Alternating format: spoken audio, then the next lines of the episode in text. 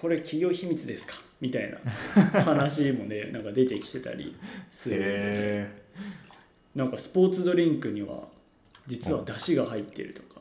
あそうなんあうまみが。うまみで。あえ Welcome to Voice Capsule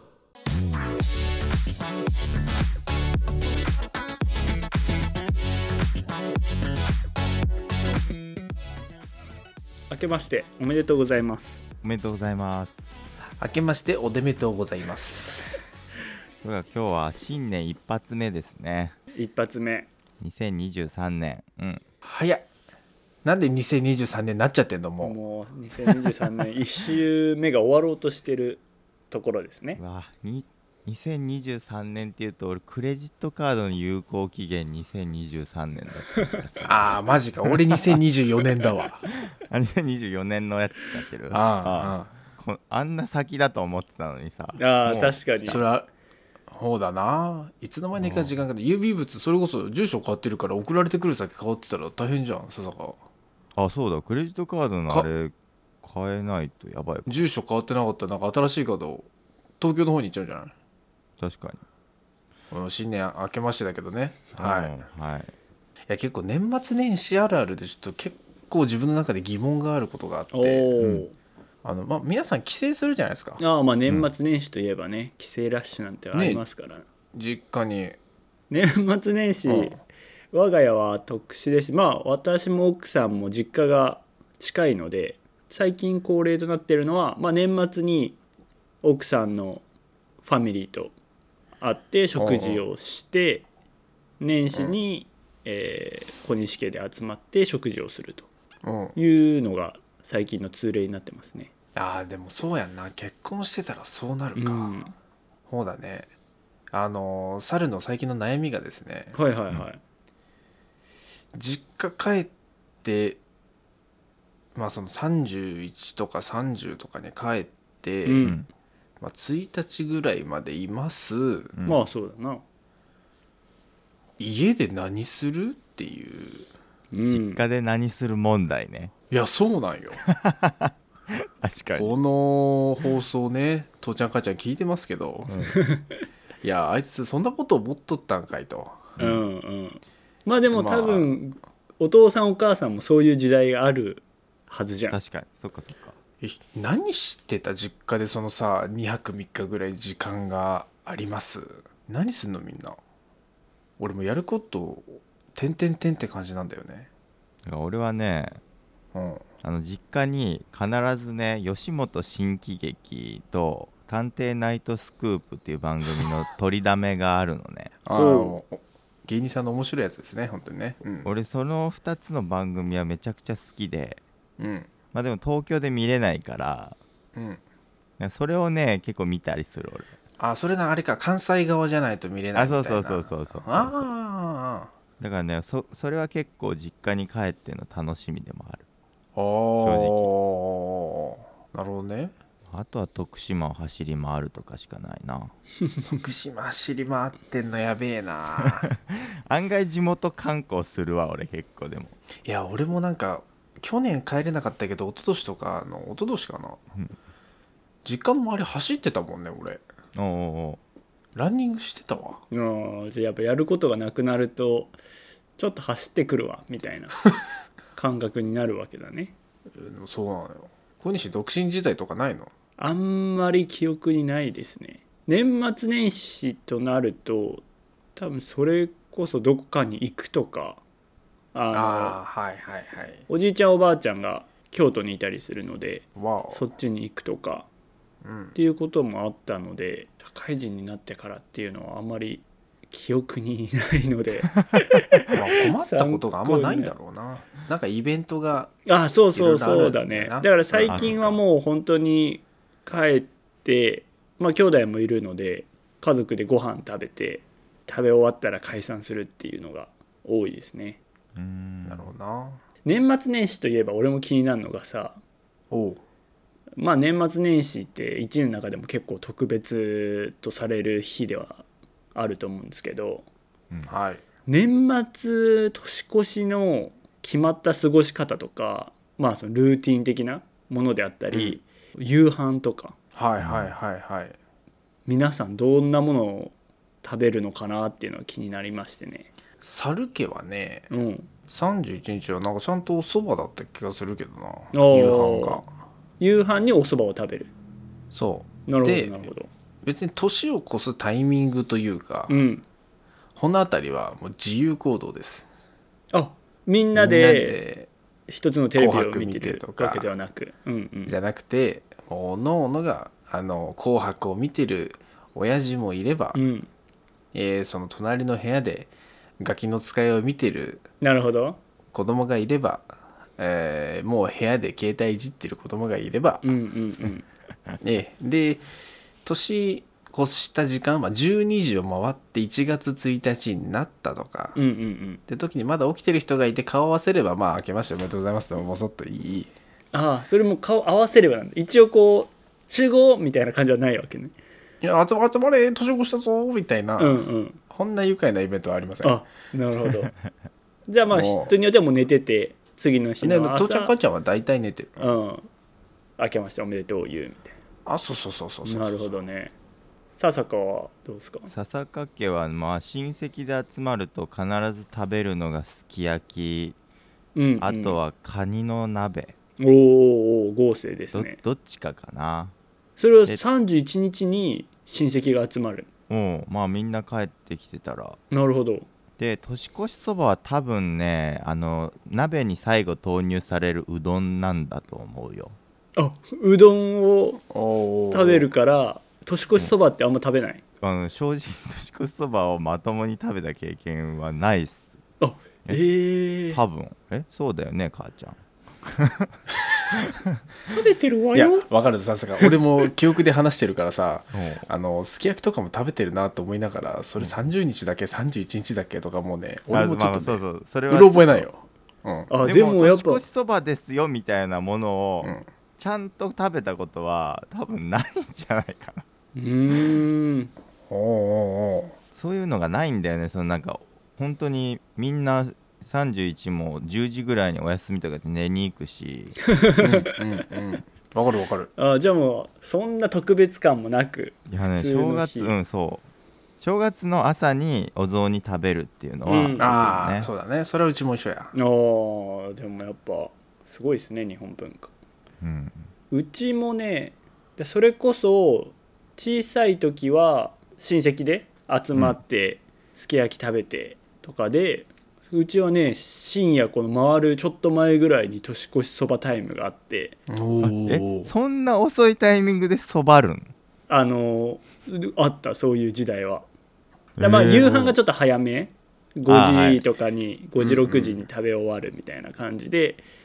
で普段まあ夜更かししないけど夜更かしするでしょっていうので、うん。10時11時とかになんかお蕎麦が出てきてへ食べるみたいえなハッピーだねなんか。のがありましたけどおっしゃる通りまあこう年を重ねるごとにまあいろいろこうみんな年を越すスタイルがバラバラになって最近面白かったなと思ったのが、お母さんとかはね新年ランみたいのがあるんですよ。1月1日のもう4時5時ぐらいにみんなで集まってお冷えの出を拝めに行くみたいな。それめっちゃいいな。っていうのがあったりお父さんは剣道をやってるのでうなんか年越し稽古みたいな。のに行くとかって言って。だから俺社会人12年目の時にそんなんでなんかみんな自由でいいなって思ったそれいい記憶があねりますね。本当に。だから俺も一回その日の出ランはね参加しておうおしたんでその時は本当珍しく10時とかに31日にこんな早く寝ることなかったなと思いつつ寝て、次の日3く時4時とかにもう日も昇らぬうちの早朝ね。そうそう。にんん。なんかみんな集合して走ってそのスポットに行くみたいうーん。なのをやりましたね。それいいわ。なんか年始確かに集まりがちなんだよなスポーツ団体。テニスもそうですか？テニスクラブもね俺が今ささあー猿があの山梨で所属しているうん。地元のうん。打ち始め1月1日あるんですよ、打ち始め。あ。うん1時から、はいはいはいはい。もうあの元旦の日の光を浴びながらテニスするんですよ。うん。行けたら行こうとは思ってたけどいや皆さん元気ですねって思ってたけどやっぱ、そんなばっかなんやなきっと。みんなやっぱ動かしたくなる。笹坂家も1月1日あれだわ親戚ゴルフ絶対入ってるわ。ああ そういえばそうだわ。あええな。あね面白いねでも。いろいろありますね。ま皆さんはいかがお過ごしですかね？あ放送が6日なのでね。もううん。年末年始過ぎている頃なので まあ我々もどう過ごしたかなとそうですね。いうのを振り返りながら聞いてるかなと思います、そうですね、はい。また2023年もどうぞよろしくお願いします。というオープニングでした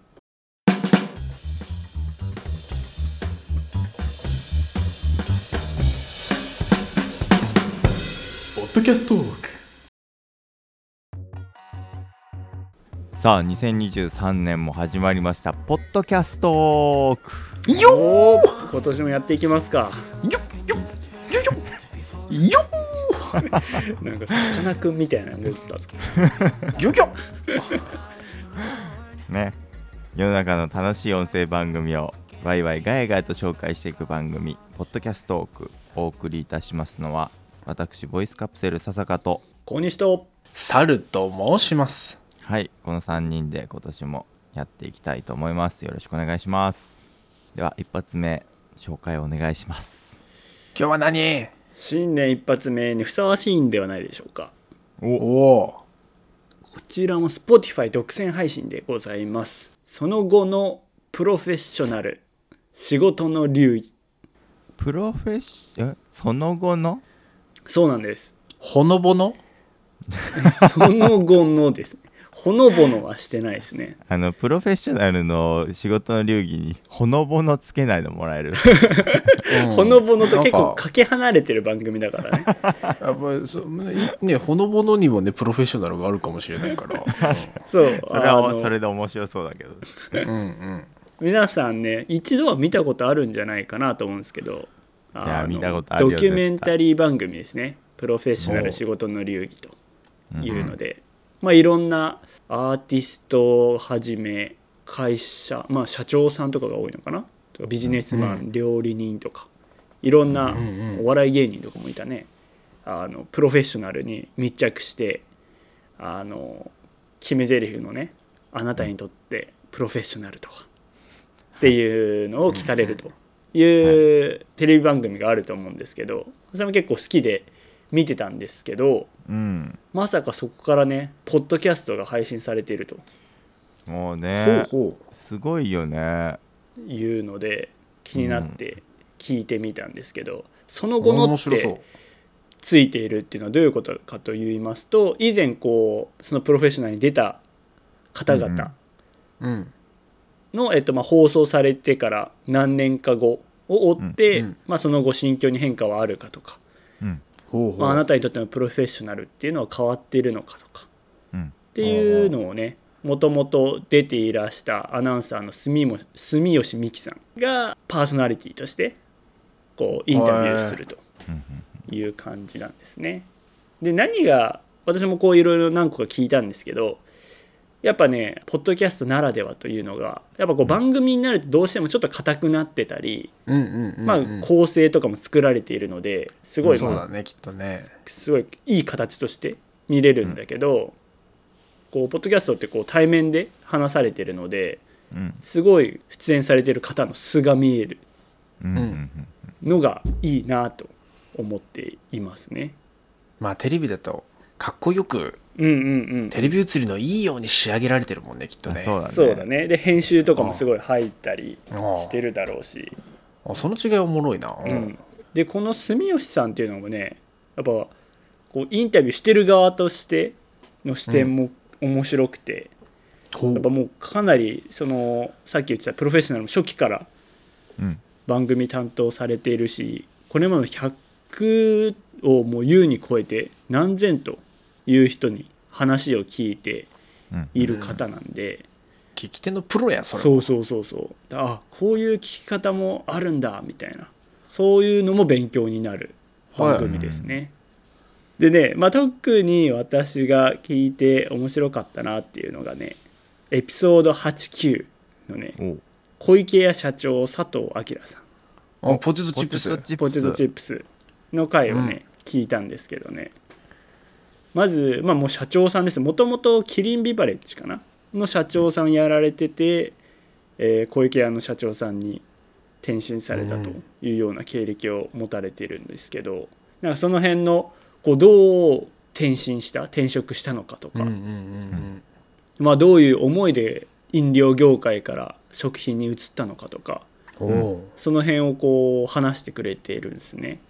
で意外とやっぱこうまあ一サラリーマンからすると社長ってちょっと遠い存在だったり、確かに。そうですね。まあ、別物みたいな感覚があって、まあ、ましてや企業がでかけやね、うんうんうん。よりだよね。でこうねなかなか話を聞く機会もなかったりそれこそ話聞けるって言っても何かの演説だったりインタビューの冊子に書いてある言葉だったりっていうのでちょっとこう離れていることが多いと思うんだけど、はい。入社式とかな。そうそうそうそうそう。だからまさに今回はこう対面式でそういった話を聞けるのでだからこういう聞いて思ったのが社長さんって意外と普通というか。ああ。なんかもっとかけ離れてる人間だと思ってたのがあうん 意外と普通で、まあ、自分と似てるところもあったり。うんうんしてるんだなっていうのがすごいね。あ、まあ社長さんも人間だからうな、ん、新鮮でその辺が聞けるのがいいなと思ったんですよね。へえいいなそれ。俺もねあの12話123話ぐらいか星野リゾートの社長のやつだったんだよね。星野さん。で僕はあのし言ったことあるかわからないけどあの就活の時に星野リゾートは受けてまして。これ初出しじゃないですか？であのおうまあ最終面接でお祈りされてるんですけど、ああまあ、それまでに僕相当勉強したよね星野リゾートのこと、ほうほその勉強の商材の一つにこのプロフェッショナルの仕事の流儀うんう。ううんんの DVD を買ったんよ。おお星野さんの。おおほうほうほうお確かにそれはすごい勉強になりそう。しかもそのプロフェッショナルの仕事の流儀のまあ第1回目とからしいんだよね。そのその後その後を聞いて初めて知ったんだけど。ほうほポッドキャスト。だからその時はその社長ね星野さんはもうガンガン事業をねこう増やしたりとか。していくじゃ段階だったんだけどこのその後はな何年経ったんだっけ？十何年経ったもうそうだね。10う年以上経ってね。本。当にすげえ経ってんな。そう。でまあ星野リゾートもまあ今ご覧の通りねすごい一ブランドになってますからね。ブランドの確立されててでなんか星野さん社長もちょっとし仕事が下手というか自分でもうゴリゴリ動き回るフェーズは終わってたらしいんだよねはいはい。でも今回コロナっていうやっぱ観光業界に大ダメージを与えるようなイベントが、ねこう良くないイベントが来て、そこでまた星野さんにやっぱりそのそういう緊急事態の時はその社長にやっぱ仕事が回ってくるんだってね、うんうんうん。で社長としてどういう作戦というか判断をするのか。判断をするかみたいな話をこうされててうん。さすがというかやっぱりその社長ってこういう社員を落ち着かせる判断もしなきゃいけないとかそううんでその落ち着かせるためにはやっぱり多少の、まあ、嘘というか根拠のないなんかこう断言だったりとかも必要だったりとか、はいはいはい。あともう誰にもこの不安自分が本当は不安だけど誰にも周りには不安を漏らしちゃいけないとか、うん。うんなんか社長だからこそ緊急事態の時にやっぱりその最終的に判断しなきゃいけないっていう、まあ、特別なうん。存在であるってことを多分星野さん自身も多分ままたさらに再認識させられたんだと思うんだよね。確かにでも言う通りこういろんな話聞いてて俺自身が感じたのはうん。こう住吉美樹さんのこうインタビュー力でうん、俺としてはあそこまで踏み入って聞くんだとかはいはい。そこ突っ込むんだっていうところがありつつうん。でもやっぱりそれにこうそういった鋭い質問を自分のフィールドに持っていく話し方ができるのがやっぱ社長さんだなと思って、俺もこう聞いてあこの時どうやって答えるんだろうなとかそこはあんま聞かれてほしくないだろうなみたいなのをこううん。想像しながら聞いてるんだけど、うん。そういうのをねやっぱこう自分の間合いに持っていくとかあ自分のフィールドに持っていって話をするっていうのが、うん。やっぱどの社長さんもあってうんやっぱそういう力が必要なんだなっていうのは確かに今笹香の話も聞きながら改めて思いましたね。俺こんなんあるの知らなかったけどかなりもう何何回だすげえやってるよね。そう。でなんか最近もう第2期に入ると、あマジか。うん、はい。いう。もう聞きたい聞きたいところどんどんかいつまんで聞けるじゃん。そうそう本当だからでも贅沢だなと思う。この、まあ、時代の進化でね今さ新しいのと声優の社長であったり建築家熊健吾さんのエピソー本ドが始まっていたり。あ熊健吾本当だ。国立競技場誕生秘話。最新は今時点でね。こういった最前線の方たちの話をね生の声で聞けるっていうのは。なんかすごいね。なんかそうだってそういう人たちの自己啓発本だってあるわけじゃん。なんか考え方をさ、うんうん。こう記したよううん。な書籍だってきっとある中でさ、うんうん。かいつまで大事なとこ聞いてるようなもんじゃん。そうだね。しかもまあね結構リアルな今週言ってたけどそうだよね。リアルな。だから本当だったら本にすると削除されそうな内容とか そもうそうそう。ね言ってるから。あそうなんだいい意味でもこうねイメージが変わるというか。これ企業秘密ですか？みたいな 話もねなんか出てきてたりするんでね。へなんかスポーツドリンクには実は出汁が入ってるとか。あ何？そうなんあうまみがうまみで。あ入っていたりなんかポテトチップスはもともと天ぷらをから発想を得ているとか。へえなんかねそんな新商品の秘話が出てたり。うんうんうん。小池屋ね。確かにカルビなんかいつの間にか小池屋ってポテトチップスだったよね。そうそれの辺のなんかやっぱブランディングを作っていったっていうのもあ。おっしゃってましたね。やっぱい一番でかいのはカルビでってこと？もともとまあその辺のイメージが強くて。そうだよねイメージが強い、うんうん。小池屋ってのポテトチップスっていうのは多分こう確立しきれてなかったのがあったので、まあ、ロゴマークを変えたりあなんかもともとね会社名も違ったらしいんだよね。ああそうなの、んちょっと名前忘れちゃったけどなんかカタカナのかっこいい名前だったらしくて。あそうなんだ。でもせっかくこう創業の小池さんがいてうん。ブランディングできるっていうのでなんか会社名も変えましょうって言って変えたみたいうーん。なことをおっしゃってましたね、あでもそれはうまい話だ。だってカルビーの方がイメカルビーってまた別物でしょ？